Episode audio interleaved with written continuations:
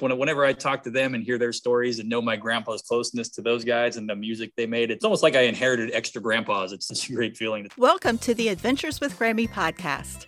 I am your host, Carolyn Berry. This podcast is for grandparents on the go with their grandchildren and for parents who want to ensure loving relationships across the generations. I welcome your input and your feedback on every episode of the podcast we produce. Please send me an email at carolyn at adventureswithgrammy.com or connect with me on Twitter and Instagram at Grammy Adventure. Please follow or subscribe to my podcast. It's free, so you won't miss an episode, and ask your family and friends to do the same. You can subscribe to the monthly newsletter by visiting my website, adventureswithgrammy.com, and clicking the newsletter sign up link. Hark back to the era of the big band jazz and swing music, and the names Glenn Miller, Vaughn Monroe, Dizzy Gillespie, Tommy Dorsey, Artie Shaw, Count Basie, Duke Ellington, and Louis Armstrong come to mind. Lost among those sounds are the World War II bands that went to war. Many of those 500 military bands accompanied combat units and performed concerts close to the front lines.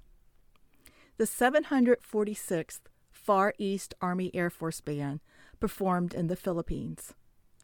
After Japan surrendered and the soldiers were preparing to head home, they had the opportunity to record in their tent in the jungles outside of Manila an afternoon performance of original arrangements of popular jazz tunes, thus creating the only known album by a frontline band unit. Our guest today is historian Jason Burt, grandson of Corporal Richard Burt, the band's lead trumpeter. The younger Burt has worked with Grammy winning sound engineers to remaster and digitize the band's 1945 performance. His goal is to honor all who served in World War II as he strives to secure a Best Historical Album Grammy in 2022. It is my honor to welcome Jason Burt to the Adventures with Grammy podcast. Start by telling our listeners what your project is and why this is so important to you. And I'm a historian and middle school history teacher over in Sacramento, California area. My project that I've been working on for a little over a year now is a World War, a rare World War II recording of a frontline band unit that recorded an album essentially of popular big band songs in 1945 outside of Manila in their tent. This project is important to me because the lead trumpet player and the man who brought those recordings home happened to be my grandpa, Corporal Richard Burt of the U.S. Army Air Force. When did you know that these recordings exist? Our whole lives, uh, we kind of knew that these existed. My family, my my aunts, my uncles, my cousins, uh, my siblings, we all kind of knew these existed. The last time that he pulled them out would have been when I was really little, like 1986. In 1986, he recorded an oral history of his time with the military and being a musician in the military and about the band. And he even mentions uh, how these recordings were made on that that oral history, which is also on the the album. So we knew about him, and in those early recordings in eighty in 1986, he had put uh, two songs just to pass along for his own posterity, I guess you could say, for us to have and listen to as we got older and to know about his time in the military. He put Moonlight in Vermont and Trumpet Rhapsody on there because he was the he's the lead trumpet player, so he was the featured soloist. I guess that's why he picked those two. He tucked them away in 1986 and, and never brought them out again, but we knew they existed, and I guess they had faded away from his memory as he got a little bit older. I think I was about 18 or 19. He had made a CD and gave it to me. And I got to listen to those recordings for the first time. I can remember when I being about 20 years old and I had to play it in my car going down the road and I actually had to pull over because the sounds he was making out of his trumpet were just so extraordinary just to hear him like that. I had heard him playing the trumpet my whole life growing up. It just becomes background noise as a kid. That's, oh, that's grandpa playing his trumpet. But he was much older when I was younger listening to him play down the hall. It was just something else to, to hear him sound young and have a young set of lungs while he was playing in this Army Air Force band. And at the time, I was a, a World War II buff, uh, just out of high school. So, uh, an incredible trumpet player. The uh, the recordings were pretty much in existence, and we knew about them, and they just weren't something that he brought out. And then he passed away in 2016. See my grandma in 2019. So in 2019, we cleaned out the house and came across the records. And it was pretty much at the the start of COVID and things starting to, to shut down and having spare time from school. I had to figure out what we were going to do with these records was pretty much the, the start of this whole thing. Define this whole thing. What is your project now? It's kind of evolved. So it started off as I had these records and they're sitting in my closet. I found myself with time, but not a phonograph or a record player to play them. And I have a, a coworker who's kind of a vinyl junkie, and uh, he had given me his record player to test them see if they even work. One day during COVID, uh, my twins went off to uh, somewhere with my wife, and I kind of sat down and put the records on just to see if they worked, and they worked and they sounded pretty amazing for being 75 year old records that were made in, uh, in, in, the jungle of the Philippines. And so uh, I set off to research how rare it was and whether this was a pretty commonplace item to have from from the war. And I contacted the World War II Museum in New Orleans and other historians and other music jazz. Uh, music experts and pretty much everyone came back with no i've never heard of anything like this in existence that kind of got the ball rolling in my head to well, what if we could do something for these guys? I mean, my grandpa, he was a music teacher his whole life, but he was extraordinarily talented. And he kind of gave up. He had a crossroads in his life after his time at Juilliard to where uh, he started having a family and he was with the Des Moines Symphony Orchestra and he came into this kind of like, well, if I go the professional route, will I have much time with my family? And he had this choice to make. And so he chose his family. And a lot of the guys in the band were like that. I've, I've researched and met up with a lot of family members. They, they weren't professional musicians after the war, but music was a part of their life. That's what they did. Whether they became music shop owners or, or, music teachers or anything. Very few of them went professional. This was always something I could do for them to try and give them that professional musician experience and draw attention to their role in the war. Because you never hear much about the military bands and what the, their role was in World War II. So I kind of wanted to shed light on that. Are any of the band members still living? Oh no. So so far I haven't come across any known members that were living. I was very close when I started this project. I was researching some of the band members and going through ancestry.com and, and just typing in different things in Google searches. And there was one that passed away in 2019. I think I missed him by like four months. I've just been talking with family members of past band members that I know about and and getting their stories through them. That's an incredible project. It must make you feel really good to honor your granddad like this? It's pretty amazing. I, I love doing this for him. Me and my grandpa were really close. Uh, growing up, I, I, call us polar opposites because every everyone in my family was very musical growing up, and they could they were at least forced to start an instrument and at least read music. I'm kind of the black sheep of the family. I everyone assumed I was okay with my basketball on the basketball court. I, I never picked up an instrument. I never read any music.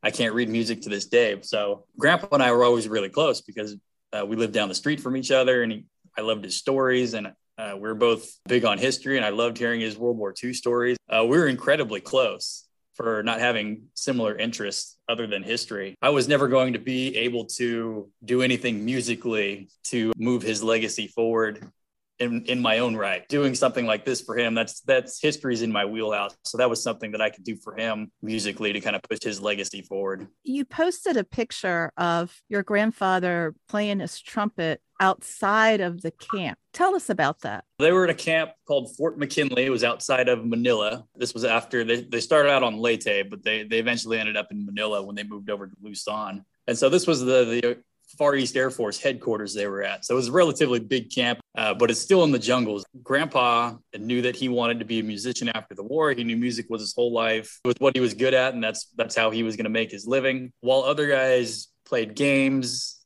poker during their downtime after practice, Grandpa would play his trumpet and practice even more, not to disturb any of the uh, the workers or any of the night workers. Sometimes he'd do it at night. He'd uh, take his horn and go down this trail and into the literal jungle outside of uh, the, the camp, which was probably not the best idea. But I guess when you're 19 or 20, you, you kind of think you're invincible, even in a war. He'd wander out into uh, the jungle and play his trumpet. I think he practiced three hours a day on top of what the, the band already practiced together just to get his extra practice in because he knew that's what he wanted to do with his life after the war. Pretty amazing because when I saw the picture and the caption, my first thought was, wasn't he afraid of getting captured or getting hurt? Yeah, you know, he mentions that in in his uh he tells portion of that story in, in the oral history track on the actual CD. And he mentions as a 60, whatever he is, 62, when he does that 19 84, I think, or 86. You know, every time he went into the jungle, he was scared. And he has this one encounter where he goes into the jungle and he starts playing and he near he hears this noise, this loud noise in a bush nearby, and his hand immediately goes for the marine knife. He had a marine knife with him, and he felt like his heart was going to jump out of its chest because he thought, "Oh, here we go, something's going to happen." And this beautiful bird just flies out of the bush that's indigenous to the Philippines, and, and he breathed a sigh of relief. And so, looking back, he was terrified. He said he says he was terrified going there, which couldn't blame him. It's it's especially in the Pacific, the way the war was fought there, you didn't know what was going to happen where. So I'm surprised he went out there. But yeah, when you're 19 or 20, I guess you think the odds are in your favor. Can you share other stories that your grandfather shared on his oral history or or told you? Yeah, actually, my favorite story is uh, before he joins this band to go out into the Pacific. I actually shared this was the story I shared at his uh, funeral when I did his eulogy.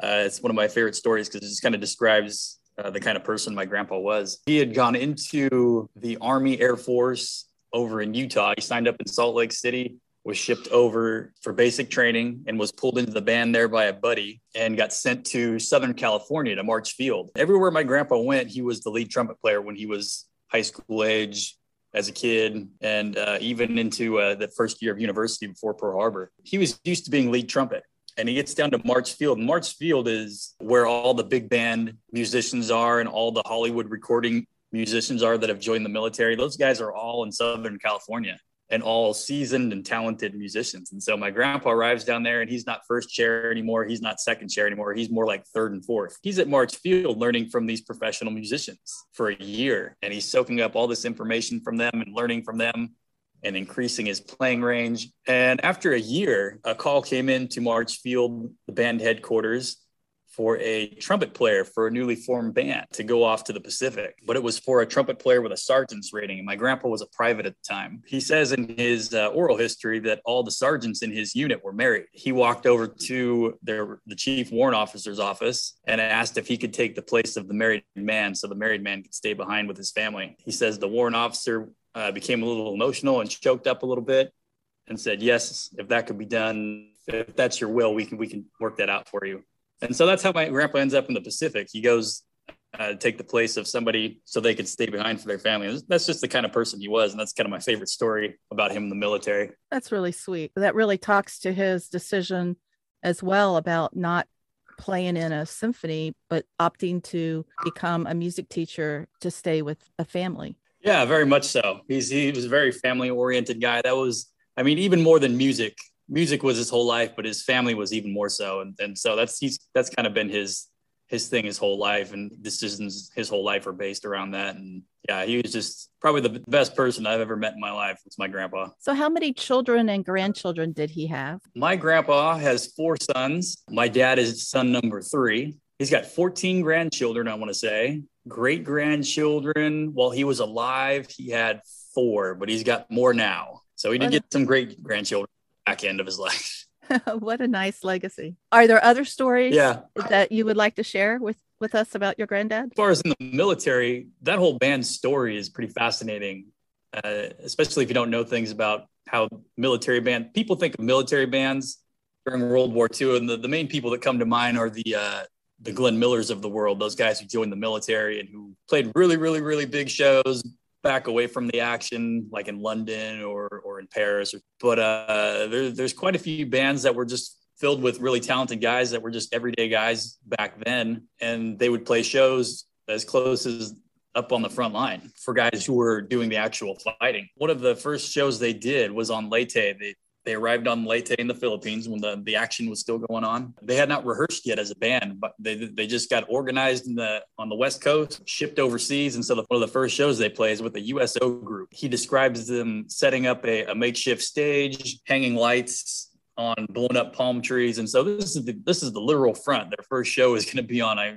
show up as a musician and your staff is holding uh, or hanging lights from a blown up palm tree, you can, I mean, you got to get nervous, I would think. Their first show they're playing together is with the USO group doing an old show with, I think it's a Broadway show, if I remember right. And it was made into a movie called Hellzapopp. And so that's the first show they're doing. They're in the middle of the show and fighting breaks off directly behind the stage across the ravine. There's machine gun fire. And the first real foray into entertaining the troops ends up being this frontline show. They end up finishing the show. It just speaks to the composure that these guys had and the real professionalism they had as service members and, and dedication to what their role was in the war. All those guys, the, the best part of the war for my grandpa was being able to play music and give those guys on the front line who were doing the actual fighting a little respite and a little break mentally and give them a taste of home while they were thousands of miles away from home. And he lived for that. That was that was the best part of the war for him was playing music for others. That story really sticks out to me with them. But uh, all those guys in that band they, they did such incredible music. If you listen to the album it's just astonishing to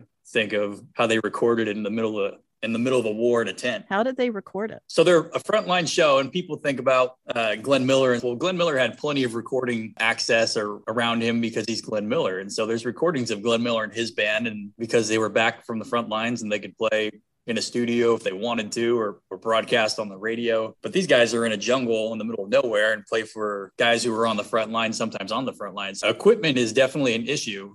And while I researched this, this is kind of how I discovered it, it's such a rare thing because these aren't big name guys and they don't have the equipment. They basically have their instruments and microphones. And on Leyte, they were just uh, doing shows like that on the front lines. By the time they get to Manila and Fort McKinley, they're at the uh, the Far East Her- headquarters, the Far East Air Force headquarters, which is it's a big deal. There's there's generals there. There's guys who rub elbows with MacArthur there, and so it's kind of a big deal where they are. At one point before they're coming home, a special services unit comes through who happened to have a wire recorder. It was decided by the chief warrant officer that they, the band, that they wanted to record themselves before they go home just for fun, just because they enjoyed playing with each other and they'd been through so much. They talked to these two guys in the special service unit. And they say, "Yeah, go ahead and use the uh, the wire recorder." And so they set this thing up. And my grandpa has this story written down in the, the sleeve that holds these records about the equipment they used and some of the reasons. I think it sounds pretty good for what they had, but some of the some of the reasons it might not sound as as high a quality as if you were in a studio. Like the the microphone they had was made only for a uh, a singer, and so it's picking up all the sound sounds of all the instruments and he writes that it's, it's it's too much for that microphone. Well you can still make out all the sounds. The way they worked is they set this microphone up on the uh, the post inside their performance tent and the wire recorder ran from the microphone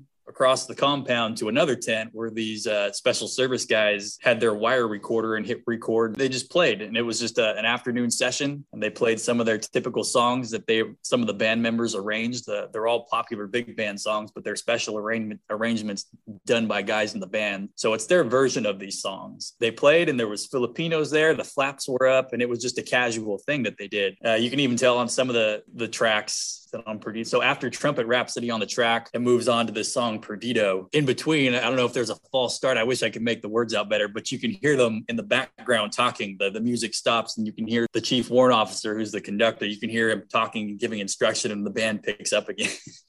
so it's pretty neat. Now, I know you did some work with the recording industry, the firm that operates the Grammys. Tell us about that. The sound engineers that I worked with, uh, the original one, the guy who did some of the a lot of the transfer work uh, he moved them from the records that they're on and digitalized them. He's down in Southern California and he works for Lurssen Mastering and he's he's won a Grammy himself. I think his his is a Latin Grammy and he's worked with a lot of big name people and Lurssen Mastering has worked with big name musicians and they've even done big time movies and done the sound editing for movies that have won Oscars and been nominated for different things. So there's him and then there's a sound engineer in New York who I linked up with doing another podcast, a jazz podcast, and uh, he kind of fine tuned a lot of the after effects. So like all trying to get rid of the noise and get the sound of the instruments to be louder than the uh, the vinyl pops and hisses. And it still sounds very vintage, but he did an amazing job. Just when you hear the records, the original recordings on the records versus what he turned it into, this it sounds amazing what he did. And so I've worked with guys who have won Grammys and been nominated for Grammys for their sound engineering skills. I mentioned earlier this started off kind of this way to honor these guys. And the original goal was to just get an album out and try and get it on the shelf of the, the National National World War II Museum uh, at some point. But it, somewhere along the way, it all kind of evolved as I started to talk to different musicians and start to talk to different jazz podcasts and go, well, this is something that's really, really kind of special. You don't hear this kind of thing. This would be something we could see winning a best historical album Grammy. And so the more I heard this, I thought, well, if these guys are saying it must be true, well, maybe it is. And so I started looking into best historical album Grammy and what goes into that. And all of a sudden, this project went on this trajectory of, well, how great would it be to give these guys this pre- professional music experience, but not only that, be able to earn uh, an award that is reserved for those at the top of their their musicianship and win a, a Grammy for World War II, essentially. And so that's it, it, eventually just tweaked into that and trying to win these guys a Grammy. These uh, really, really great musicians who were in the middle of World War II. I have goosebumps listening to your story. Where is that process now? So the process now is we hit this weird area. So and this will this will actually be the first time I'm mentioning this. We haven't I haven't announced it yet. The album was released technically on November 11th of 2020. That's when it had its digital release and that's when it had its release on all the streaming platforms like Spotify and Apple Music. It got released then. Then a number of media things since then have been on national news since then. The the streaming numbers are extremely high for a historical album. I, I think the album on Spotify gets about 22,000 ish monthly listeners, which is incredible. We're at the point where you start putting in your applications. And recently I finished the uh, the actual CDs and the liner notes and linked up with historians. I have a lot of different historians that have helped me write the liner notes for the actual physical CDs CDs when people buy the CDs. One of the things that comes along with the CDs is a, uh, a DVD because I have my grandpa has World War II film that he brought home of the band practicing their instruments and my grandpa doing that and all that out in the Pacific. So it's a multi-disc release. You get a DVD of the band, you get uh, this vintage CD of historic recordings, and you get about 20 pages of uh, liner notes from different historians that are kind of commenting on all the different things from my grandpa's oral history in a broader sense. So you get all these things. And so the album artwork was done, and that process of getting the CDs out finished up in November of 2020.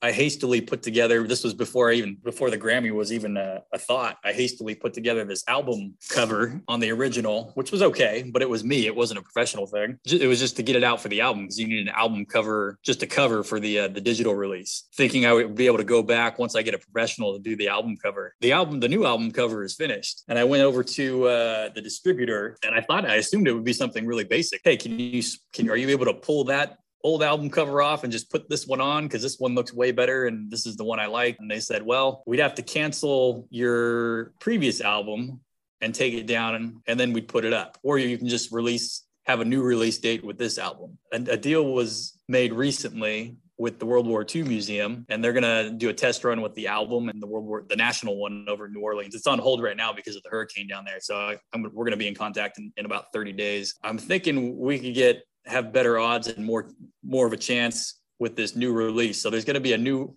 release date of this year with the album, with the new release and with the, the recordings and with the CD there will be a new official release date of, I think I have it for October for when the Philippines campaign started. That'll be the new release date. And then our Grammy will try and build more momentum and give us a better shot at getting these guys Grammys. Uh, it will no longer be this awards show that we're applying for. It's the next one, but that's still very much the goal. Oh, that's incredible. That is so exciting for you and for your family yeah. and the families of all of the mus- musicians. Now, are they aware of what you're doing? They are. The ones I've contacted and been in contact with. Some of them follow the the band's uh, social media on Facebook, and they're they're all very excited and they love to hear that. And I, I, keep in close contact with them because not only because I want them to know about it, but uh, at some point I need to dig more into the story of those guys because eventually I'll be writing a book on all of the on my grandpa's journey through this and all the other guys in the band when they link up in the Philippines. And so I'll be interviewing all of them for stories and for pictures. And yeah, it's just been a joy to talk about all that stuff with them and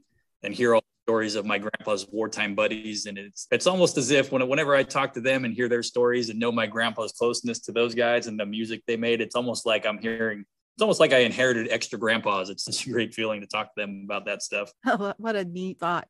And I would think it would make you feel closer to your grandpa to hear their opinion of him and their interactions with him and how much they admired and liked him. Yeah, it definitely does. And actually, so one of the guy who did a lot of the musical arrangements is uh was probably his best friend in the group. His name was Joe Malasso. And Joe Malasso passed away in the 80s in New York. And I tracked down Joe Malasso's sister, who's in her 70s. I can't wait to chat with her and listen to uh, stories about the guy my grandpa would say was probably his best friend in the group, Joe Malasso. So it's pretty exciting. And there's also, I'm working on a manuscript for a, I'd say probably like a 30 page book for a publisher. And we're hoping a, a book come out along the way to give it even more of a boost and more eyeballs on it so we can possibly have a better turnout. hoping for at least a nomination for these guys. I would hope so. It's such a historic thing that to even have the more I dig into it. So I'm hoping that at minimum we can at least get a nomination for these guys, which would be such an honor. How many brothers and sisters do you have? I have an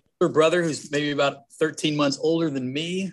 And then I've got two younger sisters, one of whom is a whiz on the piano and actually is the uh, accompaniment at a local high school for a uh, the the choir class and the, the music class. What are their reactions to your project? You know, all of my cousins and my aunts and uncles, they love this for a, a number of reasons. They know how close me and grandpa are. They all adore him for the same reasons I do. And, and it's just, it brings a smile to all their faces and, and excitement too to see people talk about grandpa and his music. And they'll email me and text me when they see something or hear a podcast to say it brightens their day. And they, they all love it. And they're happy that grandpa's music is getting out there. Is your dad still living? My dad's still around. He's a big fan of the project and he supports me. And, and uh, I ask him things about grandpa. It's really all my, my dad and my uncles. I'll ask them things. If I don't know something about a, a port or something's fuzzy about a grandpa story, I'll go ask them or I'll ask my, I have an uncle who's who just retired as a music teacher. I'll ask him specifics about grandpa's musical styles or, or his what his trumpet was and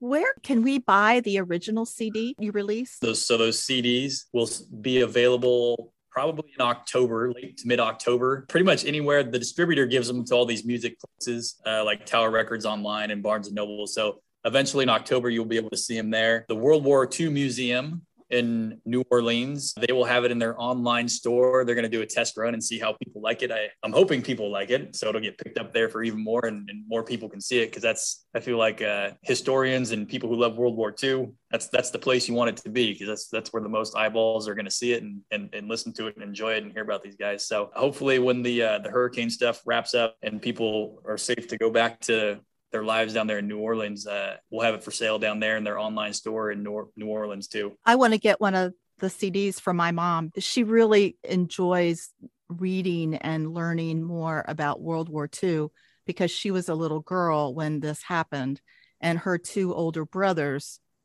served in the war. Anything about World War II, she just really soaks up. Oh, she will love it. So the the the liner notes, I'll tell you how the liner notes, the how the formation of that came about. Thinking about how to do it and what I wanted to do, and I started thinking about the oral history track on the album my grandpa created. It's about a half hour long, and uh, it's essentially a chronological story his story, a chronological story. What I did was for the liner notes, I wanted to turn that into a small book. On each page of the, the liner notes, there's a quote that helps tell the story from my grandpa. So there will be a quote about something. It helps tell that story of the 746 that my grandpa. And then below that, there's either a historian or a military musician. There's there's quite a few military musicians and historians on on here too that kind of expand in the broader sense of what my grandpa is talking about. And there's also some World War II black and white artwork that kind of goes along with each photo. You really get this story of the band on one page.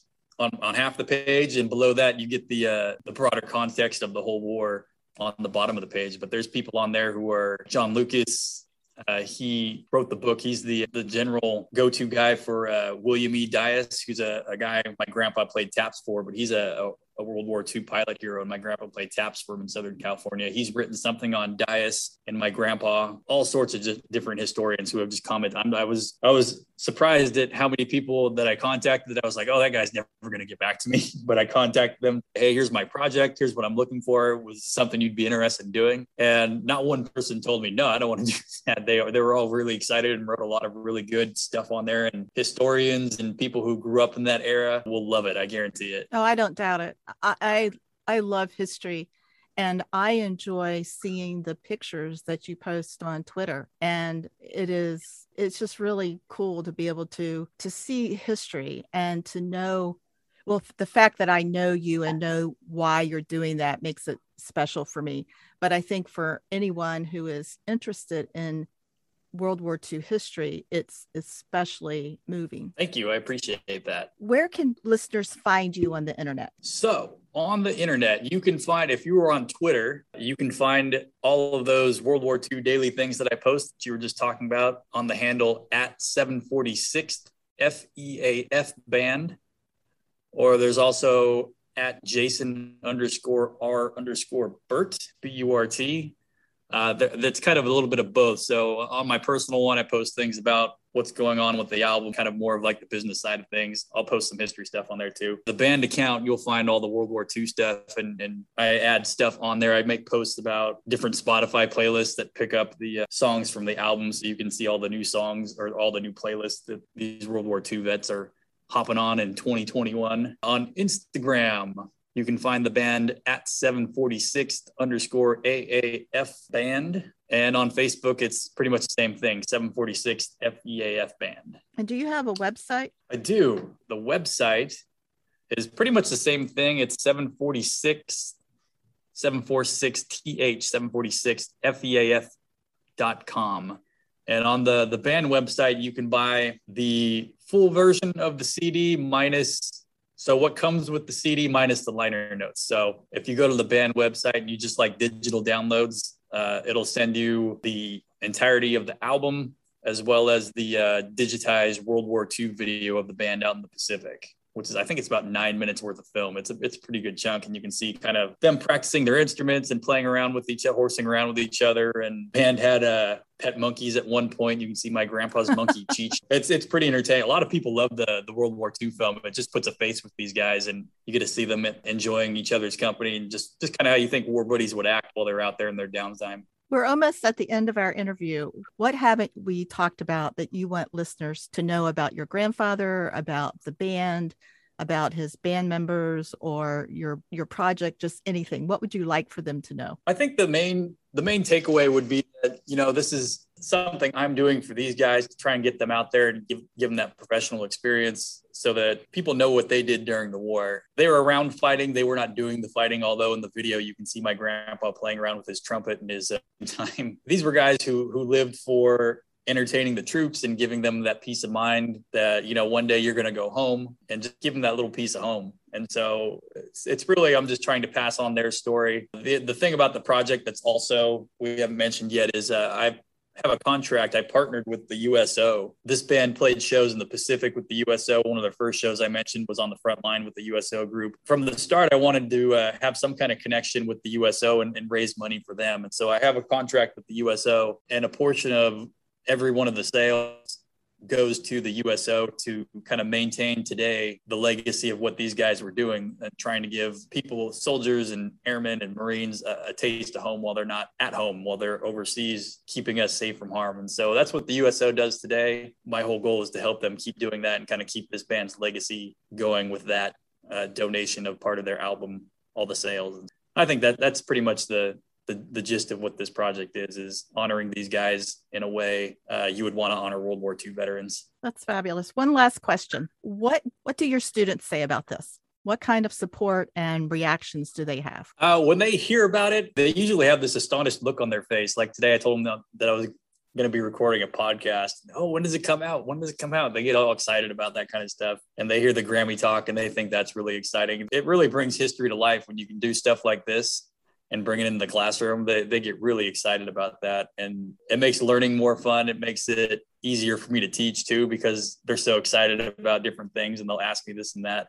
I can remember the first time I posted a podcast or I told them that I was going to be on a podcast. Uh, they asked if I was uh, if I was famous, which kind of made me chuckle. It's pretty entertaining for them. They they love to hear about uh, the accolades and and just the being able to go on different media things, they kind of think that's really cool. And it's, it's pretty fun to tell them about and really kind of interject it into our history lessons. And I actually have a, an assignment that I give them every semester because I have, I have seventh graders every year. So I get a new batch of students. I have an extra credit assignment with the album. So if they stream the album and they write an album review, they can get up to 20 points extra credit. So I think they like that aspect of it too.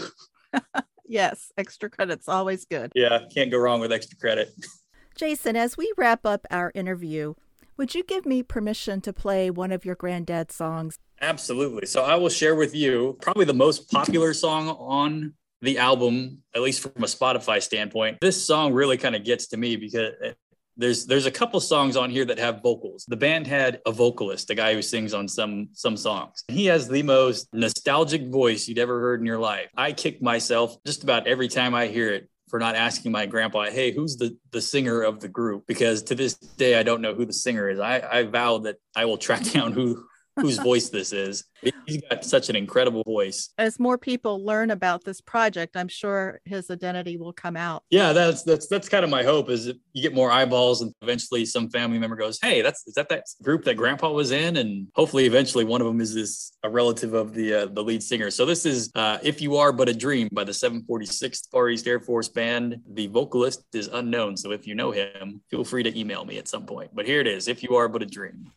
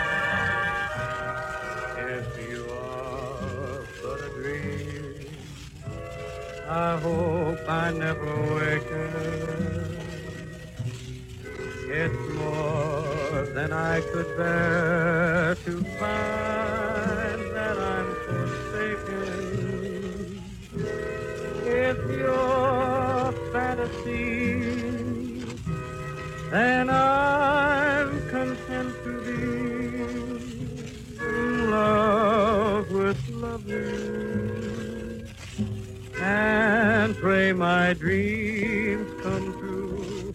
I long to kiss you, but I would not dare. I'm so afraid that you may vanish in the air. Oh, darling, if I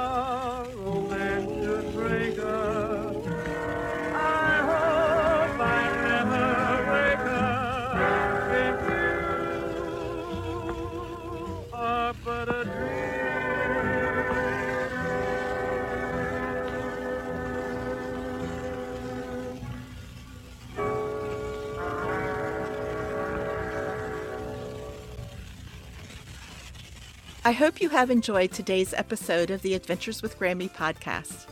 You will find the links to our guests and the topics we discussed in this episode's show notes. If you would like to be a guest, or if you know someone who would be an awesome guest, please connect with me at carolyn at adventureswithgrammy.com.